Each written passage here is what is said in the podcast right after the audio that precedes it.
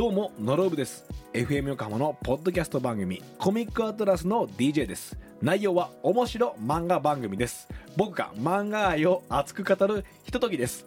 森谷君この説明どう？ですが多いです。そういう原稿だもん。デストラーデです。それが言いたいだけでしょ。配信は火曜と金曜です。FM Yokohama Podcast. FM 横浜ポッドキャスト栗原春久の神奈川人物伝。この街で活躍されている方にお話をいただいています。今回も前回に続きプロ野球横浜ベイスターズ2000年代の主軸バッターとして活躍され現在は少年野球の指導者などこの町神奈川で青少年の育成に寄与していらっしゃいます古木克明さんですよろしくお願いしますよろしくお願いします。えー私は2000年代にまさにスタジアム DJ で、えーチーム好きのお職員というかスタッフをやっていたので、えーその頃にずっとあのお付き合いをいただいていまして、えー今でも古木さんのことは年はうんと私の方が上になっちゃうんですけどファンですねいやー嬉しいですね。古木ファンです本当に20代前半からですもんね。でも古木ファンって今もいっぱいいるでしょなんか聞きますよね。言われますよね その嬉しいんですよあれも。古木克明には何かこう背中越しにうん背負ってる何かがあったんですよね僕ね本当ね今栗さんが主軸って言ってくれたでしょ？いやいやいや俺主軸なんてちょっとしか打ってないからみたいな感じですんごいこう恥ずかしくなっちゃうんですよね。いやあのでもそんなことはないですなかなかなれる人もいないわけですからはい実質自分は何年やってたっていう印象ですか？プロ野球時代はでも10年いたじゃないですか。そう。実質やってたのって言ったら僕の中ではなんか何シーズンその自分が achieve してた感じがしますか？3シーズンぐらいかな。あのベイスターズの4番だった時ですか？そうですね。2002年に4番を打たせてもらって、まあ、そこからはないんですけど、はい。2005年2006年2007年、まあ、2008年ぐらいまではよく使ってもらったというか、はい。誰の時までですそう。か監督。えっと、山下監はい。督と、あの牛島監督に牛島さんか。は特にあの恩があるというか、うん。本当にあの僕がどんだけエラーしても下向いてても使ってくれたというか、はうん、本当にそ育てようとしてくれてたっていうのは今になって本当に感じますよね。今になって。今になって。本当にあれ申し訳なかったっていう気持ちと本当にありがとうございましたっていう気持ちで。そう。なんで気づくようになったんですか？ねうーんなんだろうな。やっぱ自分がこう野球を教える立場になったっていうのはすごく大きいかもしれないですね。本当あの選手の起用に関してもなんで俺いっぱいエラーしたけど変えられなかったんだろうとかって思うしやっぱそれってねいろんな期待ももしかしてあったのかもしれないし逆に僕はもう下手くそだけだけど必死にやっぱ練習はしてたんで、うん、その練習を見てくれてたのかもしれないし。そう。あの練習してたのは私もよくわかりそます。うもう必死ででもう球場に行って 守備練習をやってもらってでバッティング練習終わってもう一回ずっと守備練習やってましたね。もう永遠に守備練習してた。でもうまくならなかったんですけどね。ああいやいやいやでもね あのそれはあれあれですけどプロの世界はちょっと僕もわからないですけど私がよく覚えてるのはまあいろんなシーンあるけど試合終わってゲーム終わってみんな球場スタッフが帰ろうとしてるのにもう一回出てきて素振りしてそうですね。あの外野まで歩きながら素振りしてたじゃないですかね。よく。開幕の時ぐらいですかね特に。そうそんであれ出てきちゃったよとか言って、はい。そう。帰れないじゃんみたいな。あすいません。いやいやいやそれはそれは今悪い冗談ですけど。それぐらい練習じゃ暗くでもあのそう。自分のことしか見えてなかった。あー。それが多分その選手寿命を縮めたんだとは思いますけど。えどういうことですか？やっぱあのーこう視野を広く自分の実力を含めてこう自分をねちゃんと見つめていれば多分その代打の切り札っていうねもしかしたら生きる道があってそれでベースターズに残るっていう可能性もあったとは思うんですよ。じゃなくて僕はそのなんとか試合に出たいとかなんとかもっとスーパースターになりたいなりたいっていうこううん自我のこう塊で野球をやってたと思うんですよだからオリックスにも出たしそれがチャレンジだっていうのは自分の中で言い聞かせて多分やってただけでなんかこう強がって野球をやってたなっていうのはすごく思いますねまあ、いわゆる思い込みってやつですかね。そうですねへえ。でも、逆に、その太く短い強烈なインパクトを残した選手。うん。だったかもしれないですね。ですね。あ、だって、もしその古木さんが他人から見た自分みたいな変な視野広くて、なんか調子よくやってたら、確かにね。古木じゃないもんな。今思うとね。うん。本当にそうですね。それも確かにキャラだったかもしれないですよね、えーそう。いやい今この時間帯はあの後付けですけど当時のベイスターズの思い出を語るみたいな感じですけど、はい。あと私はあのこの間もねなんか草野球かななんか打席立ってヒット打ってましたけど。えっとね引退試合をしてないプロ野球選手のための引退試合あみたいな。そんなそんなイベントがあったんですか？そうなんですよ、えーすいません失礼しました。なんか私草野球なんて言ってごめんなさい。あのちゃんとプロから打ったんですよ。あそうですか。そう。岡林はい。君、えっと、今中日で活躍している岡林君のお兄さん。ああもやってて、えっとはい。彼がね三重県出身だったんですよ。あだからそうですか。三重県対決ができて僕の中ではすごく嬉しかったいや失礼しました。私草野球見たのかなごめんなさい。で、はい。あと大峰雄太選手。あ大峰さん。はい、はい。からも打ってたんですよ。そう。2安打打ったんですけど。へえそう。あのーまあ、気持ちよかったですよ公あの式野球は。いやーあのすすごいいいバッティングでした。あの当時を彷彿とさせますね。古木さんって左で構えてこうちょっとバット高く構えて、はいはいまあ、素人目で申し訳ないんですけどちょっとこう肩口高いところから来るのポーンってセンター前とか打つのうまいじゃないですか。好ありましたね。はい。はい。きな打ち方ですかあれね。あーっていうか多分そこの部分が手が出やすいんだと思いますよね。はい。そう。バッターとしての特徴なんですね。僕のね多分。そう。あとはフォークボールを振っちゃうっていう。いやいやいやそれはでも誰でも振るん違だと思いますけど。うんですあれは低めが大好きなんですよ。あー。でも低めものすごい飛ばしてたじゃないですか。そう。低めが大好きなんですよ。だからフォークボールをしはいょっちゅう振っちゃうんです、あー。美味しい球に見えちゃうんですよ。美味しい球に見えてそこから落ちてくるから振っちゃうんですよね、へー。すごい。なそういう話がエキサイティングです。結果が良かった悪かったじゃなくて そういうことを話してる古木さんが最高です。はっていうのはあの私は実はあの古木さんが野球から離れてで6年ぐらい前かな。あの F 横に一度生放送で来ていただいた時に、すごく覚えてるのが僕今野球見てない。い、うん。野球見たたくないっていう時期。そう。野球見たくない時期があった。もう本当に引退して格闘技やってまだまだもう野球なんて見たくなかったそう。大学院行って自分の仕事やっててもまだ野球見たくなかった時がやっぱありましたね。そんなに長かったですね。どれぐらいだろう。うーん7年ぐらいは本当に野球からはずっと離れてましたよね、うん、だって同期っていうか同い年の村田さんが巨人のコーチになった時はい。なんか、あそうなんですか？って言ったりとか。知らなかったですね。あと松坂さんが、まあね、全部松坂世代です、はい。同じ松坂さんがどうしたこうしたってえ全然知らないですっていう、あれは見たくないから離れてたのか興味が湧かなかったのかどっちですかどうだろうね。見たくない自分もやっぱあったとは思いますよ。やっぱまだ現役の選手同い年の選手が活躍しててもっと野球やりたかったなっていう多分自分もいたと思うし。あその後悔とかがの？そう後悔自体はないんだけどなんかこう羨ましいなっていうあそこに立ってる野球人としてスポットライトを立ってる彼らが羨ましいなっていうような嫉妬じゃないけど、はい。うん、そういうのは多分あったと思います。自分自身の野球って全く後悔本当にこれっぽっちもしてなくて、うん、あそこは別なんですね。そ自分のキャリアには後悔ないのうに。そう周りが羨ましい。そう。やっぱ周り周りは羨ましい。であのスポットライトを浴びてることが注目されてることが羨ましいなとは思ったとは思う。それが今分析できて言える古木さんが素晴らしいですよ。やっぱ今は本当に教える立場になっていろんな逆にこうものを吸収したいって思うし知らなかったこともあるし自分なんて言うんだろう答え合わせを今してるようなところはあるんですよ。だから自分が経験した技術と今例えばいろんな技術があると思うんですけどその技術今の子たちのこの打ち方を見てで自分の打ち方、ね、やってきた打ち方って合ってんのか今伝えてることって合ってんのかとかっていうような見方をするようになってからこういろいろ野球を見たりとか高校野球も全然見てなかったですけど徐々に見始めてるっていうのはありますからね。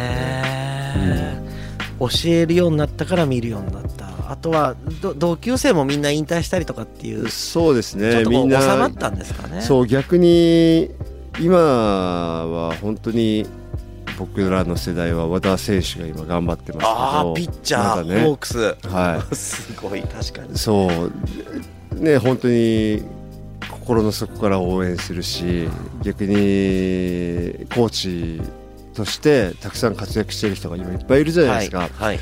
本当に村田修一もそうですし横浜ベイスターズからだったら後藤武俊だったりとか小池君とかね。小池だったりとか、みんな活躍してるじゃないですか、はい。自慢できますよね。素敵ですね。選手たち選手っていうかその自分たちの選手中学生とか、はい。小学生の選手たちにはやっぱりそれは言いますよね。あーあーそっかそっか。これ知り合いこの人知り合いこの人知り合いって そう自慢する。だからこそ頑張ってほしいと思うし。ああ素晴らしいですね。そう。あのーすごい心境のこう移り変わり、えー5年単位なのか10年単位なのかあのすごく興味深いですしあと私が古木さんにお会いしてぜひぶつけてみたいなと思った質問って、ハワイに行ってた時期あるじゃないですか、はいハワイスターズハワイに行ってたことって結構大きいんじゃないですか。いやめちゃくちゃあれが良かったですね。やっぱりあれハワイに行ったのは引退して引退して。引退しきれないでややりに行ったそうもともと引退して格闘技に行ってあそっか格闘技ってまた野球やりたくてそうまた野球がやりたいっていうのではい。プロ野球再チャレンジをずっとしている中でもう本当に何度も諦めてでもやって何度も諦めてやってっていう中でどこのリーグでもチャレンジしてみたいっていう気持ちに変わったんですよ最後。あーあ NPB じゃなくていいと。NPB でじゃなくていい。その日本の独立リーグでもいい。アメリカでもどこでもいいからプレーして最後終わりたいっていう風な気持ちになったんですよ。でその時にたまたまあのハワイスターズっていうチームからトライアウトを受けてみないかっていうことをお声掛けしてもらって。でそこであの合格してそこからずっと4ヶ月間ぐらいハワイにずっと、はまあ、4ヶ月間行ったりいろんなとこ行きましたけど基本はハワイスターズとして活動してましたね。はい。あでも短期間でしたねそうですね。活動自体が多分5月ぐらいから9月ぐらいまでしかないですかね。そのワ4ンシーズンだけだったんですか？そうですね。あのその後のシーズンもそこでプレーしたかったんですけどちょうどなんかハワイのリーグと,、うん、とアメリカのリーグでチームの財政でハワイに何回も飛ぶのはきついっていうのとか、まあ、そういうのがあってあのハワイ側はいいんだけど本土側がちょっと厳しいからっていうのでハワイ自体のチームがなくなったってあいう。そういういきさつだったんですか？そう、へえなんか短かったんです。もっと長いと思いました、うん僕も長く感じましたね。あやっぱり？そう。でもそこで本当に、うん、となんだろう。今向こうのリーグってそういういきなりダブルヘッダーとか入ってくるわけですよ。朝ナイトゲームだから時間あるしちょっと朝サーフィンしてこようと思ってサーフィンしに行ったんですよ。そしてサーフィンしてたら前の人がこうドルフィン失敗して僕の頭にボード突っ刺さったんですあよら。その時気づかなかったんですけど上がったら結構血だらけになってパックリ割れてて頭が。それで慌てて帰って「おやばいやばい」そしたらそのルームメイトが「お前何やってんの?」って「試合行くよ」みたいな感じで言ってるんですよ「えー、試合なの?」みたいな「ダブルヘッダーなの?」みたいなで でそのまま治療だけバーってして行ってであの監督に絶対言うなよ。あチームメイト選手たちいっぱいいたし、コーチもいたんだけど、えって言って行ったら監督がもう知ってるんですよ、う。わーその瞬間にうわやった。もうこれでもう解解まあ雇じゃないけど怒られてクビだよって。そうクビかなと思って、って思ってたら全然そんなことなかったんですそしたら普通に試合に出て。うん怪我してるけど普通に試合に出て、はいはい。でダブルヘッダーの2試合目は試合出なかったんですけどそこでうわ俺やっぱそれが原因かなとか思ったんですけどそうじゃなかったんですよね。なんて言うんだろう、まあ、プライベートはプライベート。野球の仕事として仕事をやるときだが仕事をしっかりやってその仕事で結果で残せば別に何も言わないよって。っていうようなスタイルだったってことに気づいたんですよ。はいそこであこういう野球でよかったんだ。こういうやっぱ社会人しとして。きたりとか価値観の話でしょ。そうですね。はい、そう文化っていうか。そう。文化ですよね、うん。だからもう本当これでよかったんだと思って。自分もプロ野球の時ほほんとこういうドライドライじゃないけど白黒はっきりさせた状態で野球やってればよかったんだみたいな。日常生活と野球は切り離仕事、まあ、仕事っていう言い方も悪いんだけど全く別物として考えてプレーしてよかったんだとかっていうのがすごく勉強になってそれからなんか気持ちがすごい楽になりましたね。すごいすみません。長くなっていやいやいやいやでももえー、短いけど濃かったですねじゃあ5そうヶそ月れで本当濃かったですね。私は実は今の話は勝手にあの元チームのえー DJ としていろんな裏話を知ってるのではい。答え合わせができちゃうんですけどはい。大体あの横浜ベイスターズの選手になる人ってあの横浜っていう土地柄、まあ、湘南が近いじゃないですか。だから結構波乗り憧れちゃうプロ野球選手ベイスターズの人いっぱい先輩にいてはい、今だから言いますけど、うん、野球界の人って絶はい。対サーフィンってもう水と油じゃないですか、はい。絶対やっちゃダメみたいな。そうですね。そんな感じですね。野球の人なぜかゴルフはいいんだけど、うん。サーフィンやってるっていうとお前そんなこと絶対やるなよみたいそなう。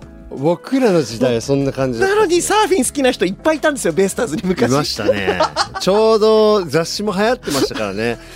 ですね。でね。サーフボードを部屋に隠して怒られたりとか。ねでその怒った本人はサーフィン楽しいよって言って最近になってサーフィン始めて。あそうだ。そういうお前やれやれってあの言言ってるみたいです。そうなんですね、はい。あの野球界の本当特にその、えーファームの2軍の若い人たちってそういうなんかやんちゃな裏話がいっぱいあって。そうですね。なんで古木さんも実はサーフィンとかあの憧れてたのを知ってるしでもハワイに行って波乗りやってあのいまあちょっと今話戻ってきますけどベースボールサーファーはいはい。その水と油を 一つのブランドにした確かにそうですね。古木さんはすごいなって思ってます。いやでも本当にハワイに行った時にたまたまそのメジャーリーガーのハワイアンのメジャーリーガーがいてそのそいつとルームメイトあそうなんだ。だったしで彼がなんだろう僕は僕本当にもうハワイに行った瞬間独立リーグでもう受かった瞬間にボードどこだボボードどこで買えばいいっていうチェックしてたんで。できるっていう。へえ 思惑があったんですね。チェックしてたんで。うん。だからもう速攻自転車借りて買いに行ったんですよ。そしたらその自転車買いに行った。自転車でわざわざサーフボードを買いに行った。スタイルがお前はクレイジーだって言ってはいはいはいでそのルームメイトにすごい好きになってもらって、うん。で 面白いやつつだと思われたんですそうすごいでもそいつめちゃくちゃいいやつだったんですよ。だからその人とも僕は仲良くてでそう。でその帰りにだからその日本に帰る前にうちにオアフ島だからオアフ遊びに来いよって言って1週間ぐらい泊めてもらったんですかね。でそこであのお父さんがたまたま、まあ、そのその息子がこいつはサーフィン好きでみたいな感じで多分話してたんでしょうね。そしたらあの「Welcome to Baseball Surfer」って言って迎え入れてくれたんですよ。それが今や展開してるブランドの名前の由その来由来なんですよ。うわすごっ。そう。そうなんか面白いじゃないですか「Welcome to Baseball Surfer」っていうふうにね迎え入れてくれたっていうのが。そう。だからそれがすごく頭の中にずっとあったんですよ。日本に帰ってきても。なんかこういうこと言われて、あその言葉だけ面白いなユーモアだなっていうのがやっぱりあってすごいそのことを気に入ってたんですよ。へえいい言葉だと思います。でそれで次何やるんだって日本に帰ってきて野球終わって何やるんだっていうふうにまあいろいろ悩んで大学行ったりとかして自分探しをしてたわけなんですけどで落ち着いた時にじゃあセルフブランドをやろう。じゃあ名前なんだ Baseball Surfer っていいじゃんっていうのでそこで Baseball Surfer っていう言葉を思い出して Baseball Surfer をブランド化できたっていう。はい。で今 T シャツ作ったりとか。T シャツ作ったりとか、まあ、本当にその T シャツも T シャツ屋さんとしては多分 T シャツを作ってるっていう考えはあんまりなくてどっちかっていうとこう野球の楽しさを伝えたいっていう。ピリットなんですねブランドが。どっちかっていうと。だからそのいろんなね本当 T シャツ屋さんだったらいろんなデザインを次から次に出していかなきゃいけないかったりとか出していくのが普通だとは思うんですけど売りたいっていうか伝えたいっていうものが野球の楽しさ新しいだからこう野球スタイルの発見みたいな形なのであんまりそこの部分はこだわってはないんですよね。まあ要は商売系を出してるわけじゃないってことなんですね。そうアパレルに関しては。でもそれを着てることだったりとかそれはもう自分でシルクスクリーンをかけるんですけあど自分で作ってるんですね。はい。自分でシルクスクリーン買ったものしか出さないみたいな。へっていうところはなんかこだわってすごいいい話。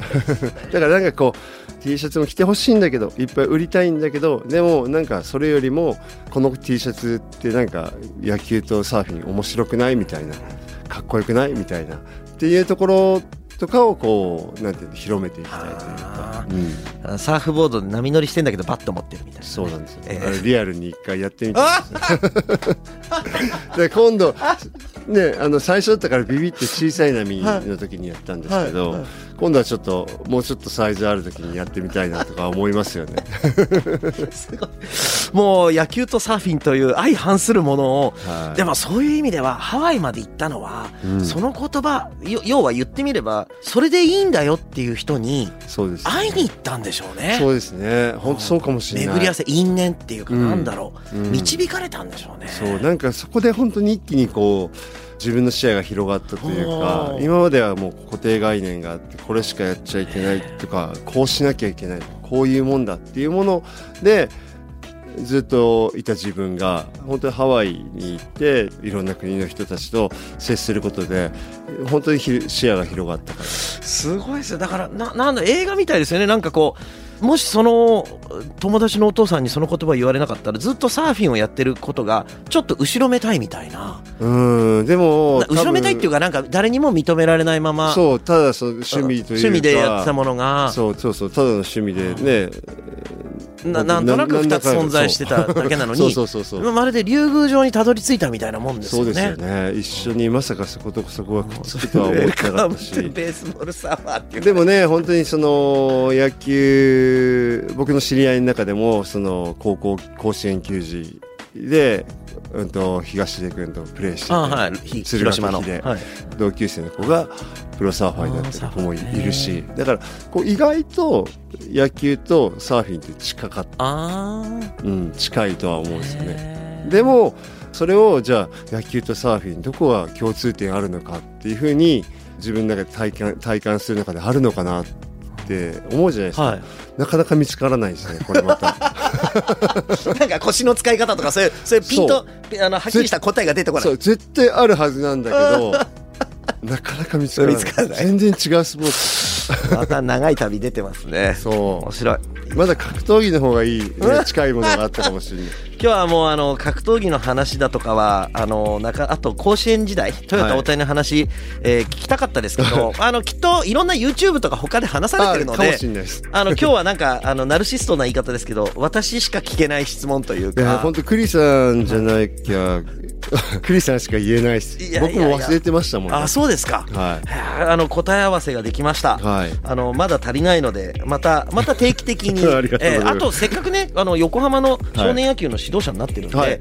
なんかラジオとか他に機会あればなと思って。ぜひぜひ。ね、ぜひぜひお願いします、はい、お願いします。そういう意味では野球をまた見見たくなった古木さんが帰ってきて私は嬉しいです、はい。だってほら野球の話聞聞聞かないって言うからさ前会った時にそうですよねなかなかそうだだけど確かにそうだ。クリさんな困らしてたんだ。いやこ困りましたよ 野球の話してもらいたくてこんないい人いないなと思ってたのに、えーだけど今は戻ってこらもれたといいう答え合わせ、完全に戻ってこれましたね。ぜひ、はい。ぜひまたあの生放送、はい F 横にえごよろしくお願い出演いただければします。と思います。はい。えーぜひ、みなとみらいポニーという少年野球チーム、はい。それからザ・ベースボールサーファーというアパレルブランド、はい。あと個人のあのプライベート野球教室もやってらっしゃはいいますね。。そうですね。はい。えーぜひ古木克明さんで、えー SNS 検索して、うん。えー触れ合ってください。あのすごくとっつ全然とっつきづらい人じゃないです。優しい人です、はい。えー最後に栗原春久神奈川人物伝の番組登録もお願いします。今回も含め2回にわたりベイスターズ2000年代スーパーヒーロー。今もこの町神奈川で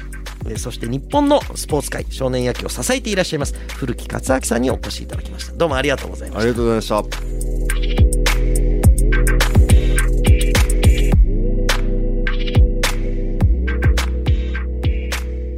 FM Yokohama Podcast.